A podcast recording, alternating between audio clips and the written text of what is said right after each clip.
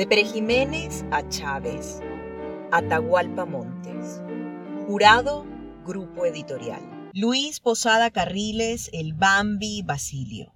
A Luis Posada Carriles, el Bambi o Basilio, lo conocí en los años 60 cuando fue reclutado por Erasto Fernández Betancourt en Miami para trabajar en los servicios de inteligencia venezolanos, de los cuales Fernández llegaría a ser el director que más golpes le dio a la insurrección comunista en nuestra patria.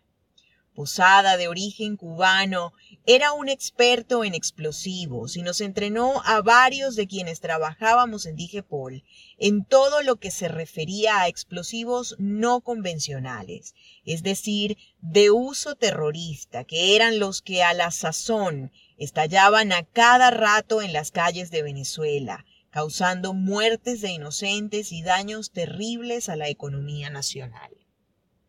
Para esos años, Luis Posada era un hombre joven con un gran atractivo personal y un don de líder indiscutible. Logró encajar perfectamente en nuestras costumbres y en poco tiempo ya era uno más de nosotros. Se enamoró perdidamente de Venezuela y quizás arrastrado por la nostalgia de su patria esclavizada, se entregó de lleno a la lucha contra quienes trataban mediante la violencia armada de liquidar a la naciente democracia que nos habían dado los líderes naturales de los partidos políticos que habían acabado con la dictadura de Pérez Jiménez.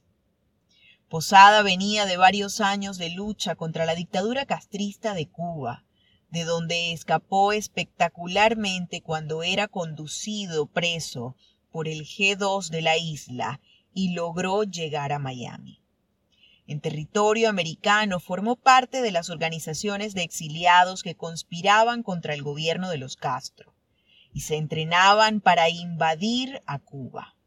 Fue integrante de la famosa Brigada 2506 y actuó en varios países incluyendo Guatemala y El Salvador, país este en donde trabajó ayudando a los contras de Nicaragua, siguiendo las directrices de Oliver North aquel coronel americano que desde la época del presidente Ronald Reagan advirtió a la Casa Blanca sobre la necesidad imperiosa de eliminar físicamente a Osama bin Laden, quien luego sería el autor intelectual de muchos atentados terroristas en el mundo entero, incluyendo el del 11S contra las Torres Gemelas de Nueva York.